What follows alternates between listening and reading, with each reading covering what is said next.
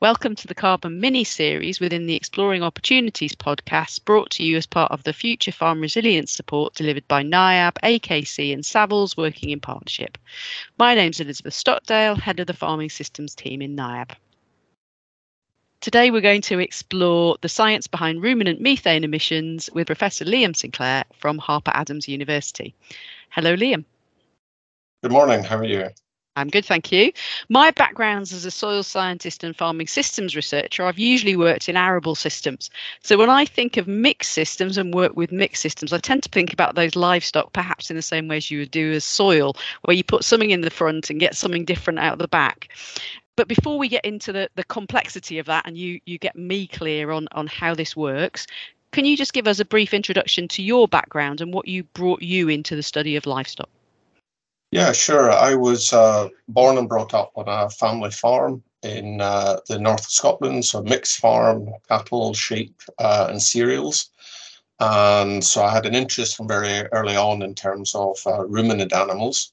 I was then fortunate enough to do well at school, so I could go to university, and I did uh, agriculture with animal science which uh, sort of grew my interest in in cattle and sheep and how they can uh, digest feed, how they can use feeds that we as, as humans cannot use, so byproduct feeds and forages, and how to uh, do that more efficiently.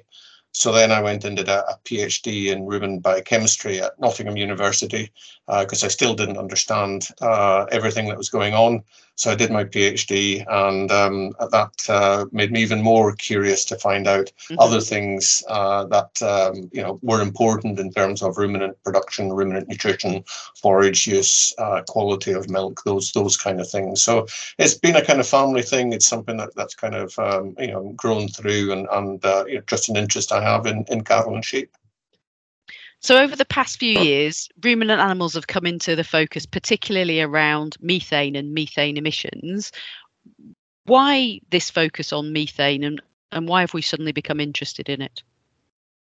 Yeah, I, I think it's a, it's perhaps a rather complicated story as to why the focus has has come on to methane and, and ruminants because we've had ruminants really since when we uh, started domesticated agriculture about ten thousand years ago, and, and they've been with us for a number of reasons.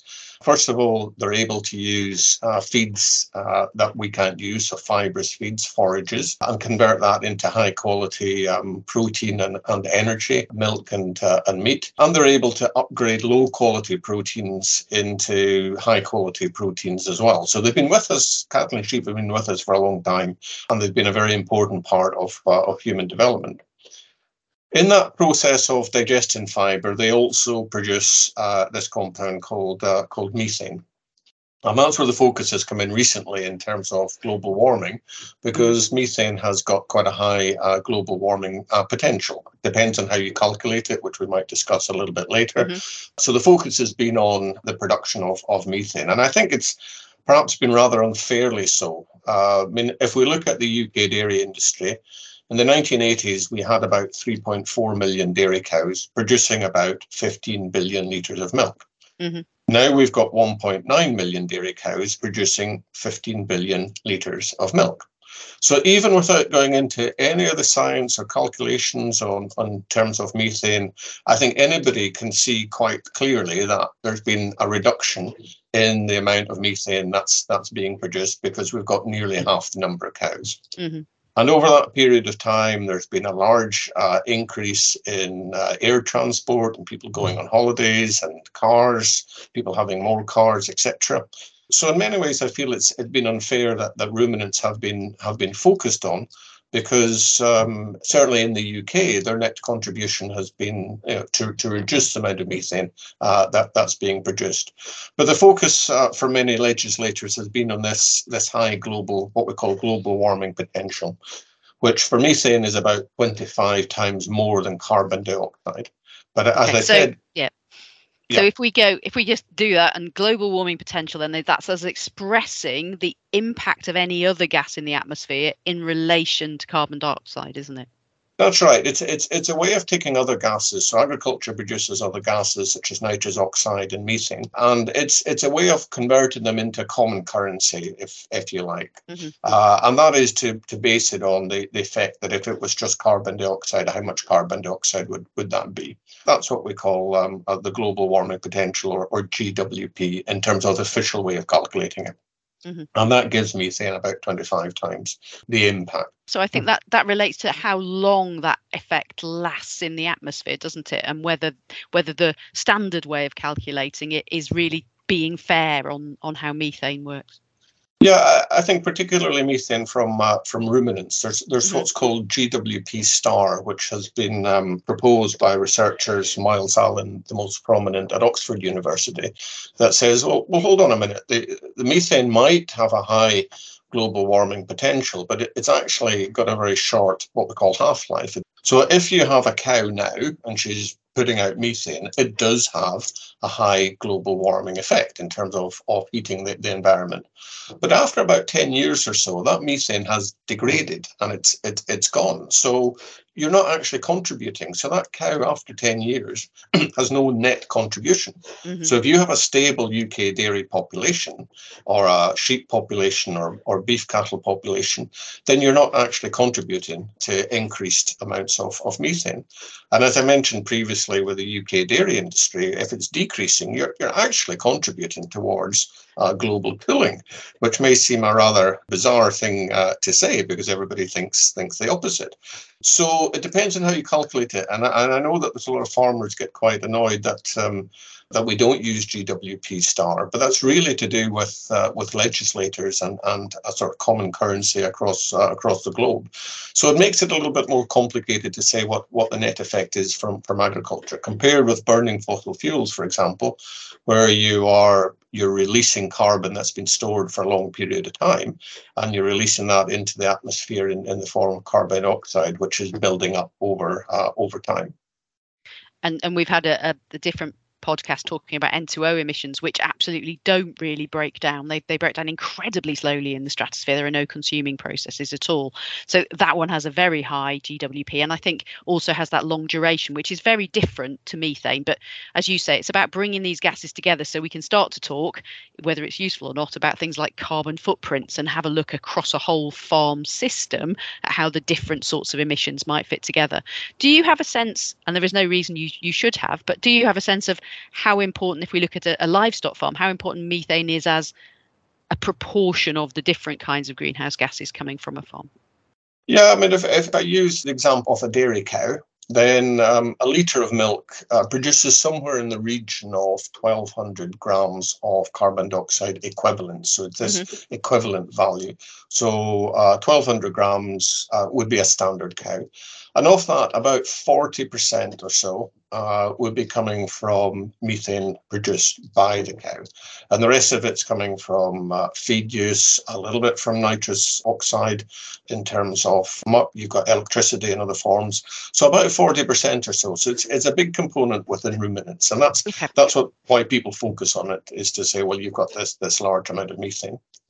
Yeah, so that's really useful. So if we if we go back to the the science, why do ruminant animals produce methane and not the rest of us? What's actually going on? The processes in the rumen that lead to these emissions. The, the, the really fascinating thing about cattle and sheep is the the ability to break down this fibre and use feeds that, that we can't use. But in reality, cattle and sheep don't contain enzymes to do that. They're not able to break it down any more than what you or I or your dog or cat, they're not able to break it down either, which seems a little bit bizarre that cattle and sheep cannot digest grass, but they don't. What they've done is that they've evolved uh, this what, what, relationship uh, with uh, microorganisms within the rumen. And within a sheep, it's somewhere about 10 to 15 litres worth of rumen uh, material. In a dairy cow, it's about 150 litres. So they've got these big fermentation vats that, that the cow or the sheep puts a lot of effort into carrying around and, and maintaining. And the benefit is that uh, within this, this rumen, you've got a large amount of uh, microorganisms such as bacteria, fungi, and protozoa. So there are more bacteria in one milliliter of rumen fluid, for example, than the number of people in the world. So if you multiply that up to say, well, there's 150 litres in a cow, you can mm-hmm. see that there's a vast uh, a number in there. And what these microorganisms do is that they do contain the enzymes to break down um, fibre within the rumen. So feed comes into the rumen, they're able to break that down, and it's what we call an anaerobic environment. It means that, that there's no oxygen. So they, they ferment it within the rumen. Mm-hmm. And some farmers you know, may have um, anaerobic digestion plants, and, and it's not too dissimilar from a mobile anaerobic digestion plant. And they break it down, they gain energy from the fiber that we can't do. And then some of that energy is available for the cow or, or, the sheep then to use, which they use to make meat and milk. And then the, the bugs themselves, they get washed out of the rumen as feed's coming in uh, in the mouth and they get washed out of this first stomach uh, and the cow's got four stomachs, the, the rumen being the largest, but uh, it gets washed out, and then those rumen microbes are digested in themselves. So the, the animal gets the protein from these microbes because they're packed full of protein, 50, 60% mm-hmm. protein. So they're at their high protein source. So the wonderful thing is that these bugs make the ruminants able to use feeds that we can't use. They're able to upgrade low quality protein feeds.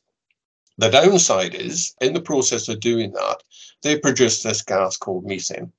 And as I said, they, they always have produced methane. This hasn't just happened in the last 20 or 30 years. It's It's been with us when bison uh, grazing the, the, the, plains of North America and, and elk and others, they all produce uh, produce methane. And that methane is, is necessary to be produced for the fermentation to occur within the rumen.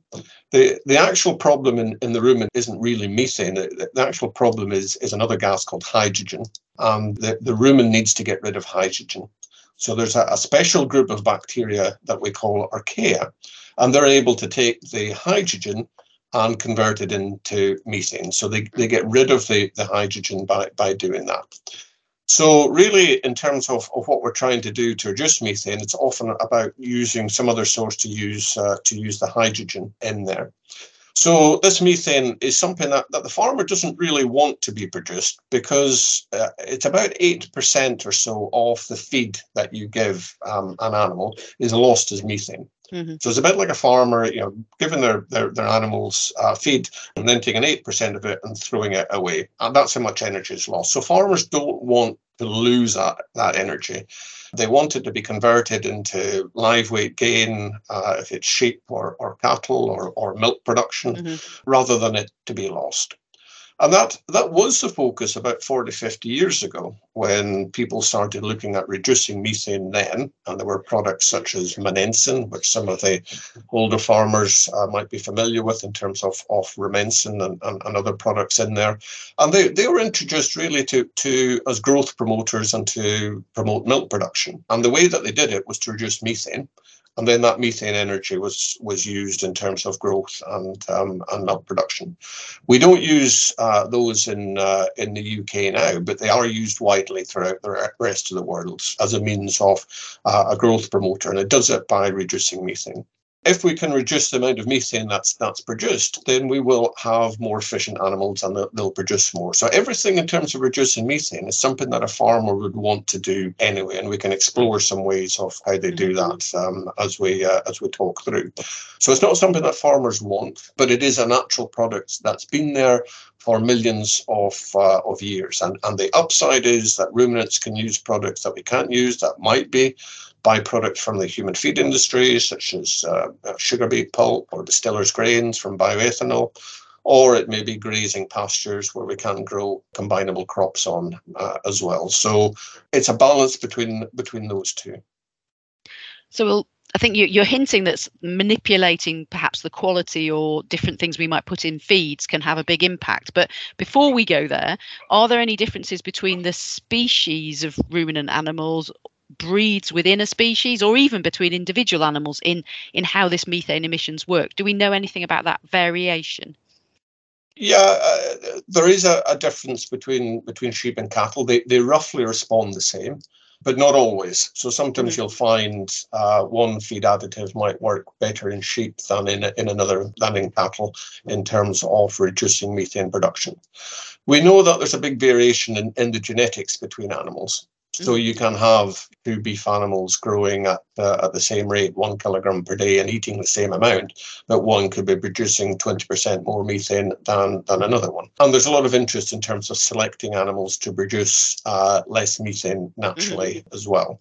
So we know that there's that genetic variation there, and there's the opportunity to uh, select animals to, to, to be more efficient. But there are other ways of improving efficiency as well as, as so that genetic So selection. I guess that genetic selection is going to feed through breeding programs and far it's not something farmers themselves will do doing because they won't be making those measurements to know the differences between animals though they may be picking differences that are a result of methane in different performance in terms of live weight gain if that makes sense because uh, perhaps an animal that's producing less methane is also able to use feed a little bit better and, and hence growing faster. But that's likely to feed through i guess just in our purchases of livestock going forward in in breeding material that comes forward onto farms and, and selection that way yeah, it, it, it is. I mean, we, we're involved with a large project uh, coordinated by SRUC where it is specifically to evaluate the genetic variation in sheep and sheep breeds on methane production. Mm-hmm. AHDB also has a, an index in there that you can breed for animals that have got a lower methane production. And genomics and genomic selection and identifying key genes are, are things that, that will be become more prominent as we move forward. And farmers will really only see that in terms of when they're they're buying replacement stock, in terms of bulls and particularly um, semen and they'll be able to increasingly select animals that have a lower methane production or genetically have a lower methane production. But there are other factors rather than just um, specifically selecting for methane. For example, things that increase uh, longevity, etc., will contribute towards reducing methane production as well. So farmers won't see it. The, the difficulty, and, and often I find when I discuss it with farmers, the frustration is that everybody speaks about methane. They're being criticised for methane, but it's difficult measure, if not impossible to measure on, on commercial mm-hmm. farms to know if they are producing high levels or lower levels. And there are calculators to calculate what your carbon footprint is, but they're based on sort of standard equations rather than what an individual farmer is doing. So it's always difficult in those situations to either reward or penalize for methane production if you can't measure how much has actually been produced. You're just predicting how much has been produced. Mm-hmm. Uh, and that can be a little bit frustrating for, for farmers as well. So they may select animals that have got a predicted have a lower methane production, but measuring whether that's the case on, on their farm is more difficult to do. Okay. So we sort of touched on feed and then drop back and then so we'll go back in and say okay so is it about then for a farmer selecting the balance of feeds or about feed additives or both well, I would, in terms of reducing methane, I'd put them into two categories. You've, you've got nutrition and then you've got kind of management aspects that, that can contribute mm-hmm. towards it. If we take nutrition, then there are um, aspects that farmers can do that will contribute towards lower methane uh, production. And those things are sort, sort of higher quality forages. Uh, the more fiber you have in the diet, the lower the quality of the forage, then the more methane is produced. The higher the quality of the forage, then the less the methane. And also, a higher quality forage results in a higher growth rate or a higher milk production. So it has a double effect. Not only do you get less methane produced with a higher quality forage, but you get a greater live weight gain or a greater milk production. So when you express the production of methane or carbon dioxide equivalents per kilogram of live weight gain or per kilogram of milk yield, then you have this double effect. You've got less with a higher quality forage and you've got more product coming out. So it, it actually reduces the impact or the footprint per kilogram of product uh, by a greater extent.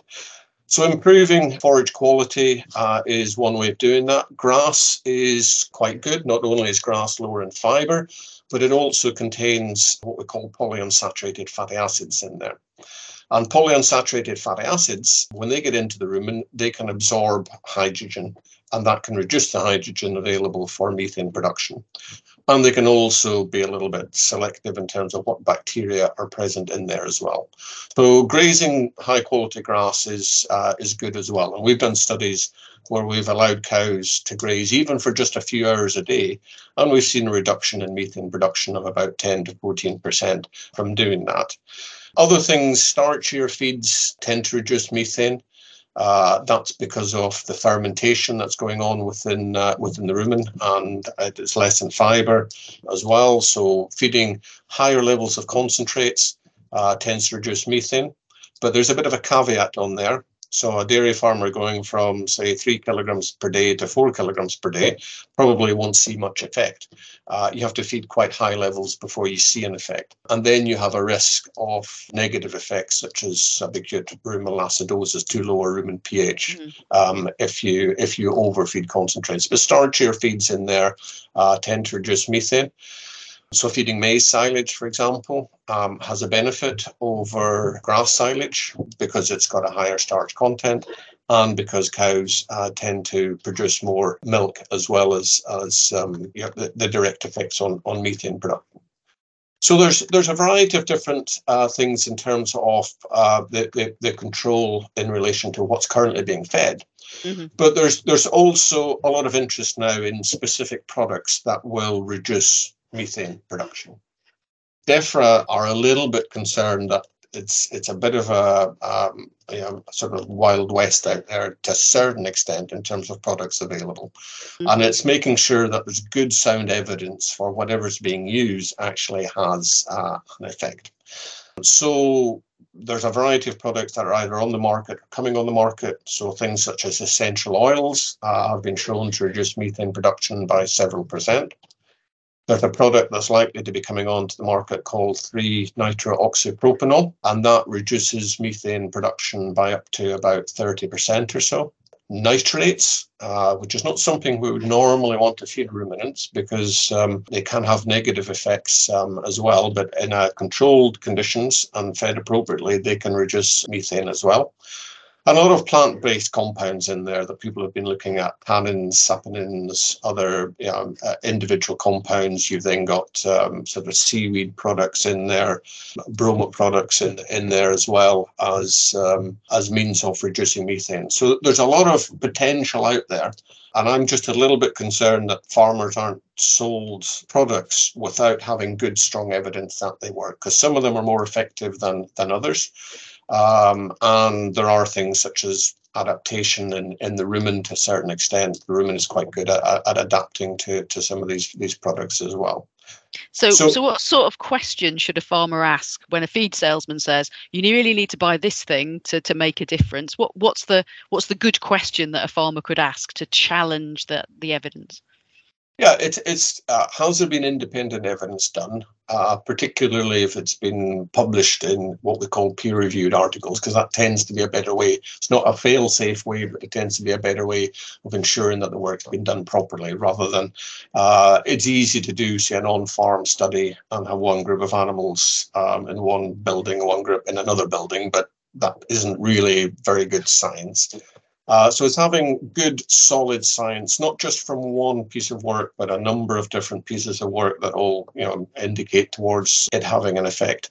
And there are some products out there that you know that has been a lot of work on, and there's good evidence for. But there's others out there that's perhaps uh, not as clear in terms of what effect they have, and simply being marketed to have an effect, and in theory whether they should have an effect, and in practice uh, that may not be the case. So, for example, some companies may do studies um, in what we call in vitro or in test tubes effectively and, and show an effect on methane.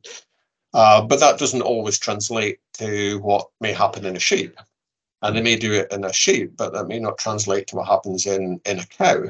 So if you're buying a product and there's no evidence, be really concerned. If it's just laboratory measurements in vitro, then that may not translate through. And it, it comes back to this, this aspect of if you're not measuring it on the farm, you don't actually know whether what you've bought is having a benefit or not because you're not able to measure the methane production. You're just basing it on, on the evidence there. And, and, uh, and governments, not just the UK, but throughout the world, want that evidence. So if they do include that within carbon footprint calculators, that there is sound evidence to suggest what, what that effect might might be. Excellent. Now we could go on talking for ages, but we kind of need to pull things to an end. We we may come back at, at some point in the future to say we need to know more, Liam. But if you had to give one message to farmers with ruminant livestock, sheep, cattle, both beef and dairy, but that you're going to give them each a different message, what what would that sort of general what should they be focused on at this point what, what what what would you want them to take out of this all this conversation about methane and managing methane on farm well, firstly, I, I wouldn't. Uh, I would put over the point that reducing methane is is something that farmers would want to do anyway because it will improve your your performance. Nutrition is one area that, that we've touched on. Uh, the other area is sort of general management. So uh, having, uh, for example, heifers calving at 23, 24 months rather than 27, 28 months. Because when an animal's not producing anything, it's still belching out methane. Mm-hmm. Uh, and as it's belching out methane, then that's contributing towards the overall effect. So, for example, I said about 20 25% of the carbon cost of uh, a litre of milk actually comes from rearing the animal before it calves for the first time. Um, so that's kind of a dead time, really, in terms of methane production. So you want that animal calving um, and at 23, 24 months, not hanging around. And the same goes for beef and for sheep as well. Finishing at, at, at a younger age, uh, meeting these sort of market targets is important. Other areas uh, include, you know, improving fertility, so making sure that uh, cows are getting in, in calf, that you've got a high conception rate, high heat detection rate. The same with sheep as well. And suckler cows, that you've got 90 to 95% in the calf rate. And health uh, is another area. So reducing, you know, lameness in sheep, reducing mastitis, any reasons to, to cull animals is also um, going to improve that because the longer longer living healthier, more productive animals are the ones that produce less methane. So those are all things that farmers would want to do anyway. So old fashioned good animal husbandry then is key to this Yes, absolutely. And, and, and that will feed through in terms of profitability as well as reducing methane production. And then you can overlay that in terms of additives in there, including oils, including uh, specific products in there to reduce methane if there's evidence um, and there's sound evidence that that's the effect. So that's kind of on top of that. So uh, my comments would be get, get the basics right first in terms of management in terms of forage management and balanced diet that's done correctly. So you, you know, you, you're not overfeeding nutrients and that you're meeting the, the targets in terms of live weight gain or, or milk production. And then you know, you've got your additives on top of that to, uh, to reduce methane further. But if you're not getting those other basics right, then you're going to be paying for products and you could have had as much an effect in, in doing something uh, doing something else as well. Thank you. And it's been really interesting. Um, I certainly understand a bit more about that thing that I call a black box that feels to me a lot like my understanding as well of those complicated biological interactions in the soil and the rumen. So perhaps actually in the future we need to, to think more about how those two things might work most effectively together. And I know there are conversations about what we call the phytobiome, aren't there? That understanding those complicated interactions between animals, plants, soil, and our whole human health too. But that's for another day. Thank you very much for your time today, um, and uh, see you soon. Okay, thank you very much.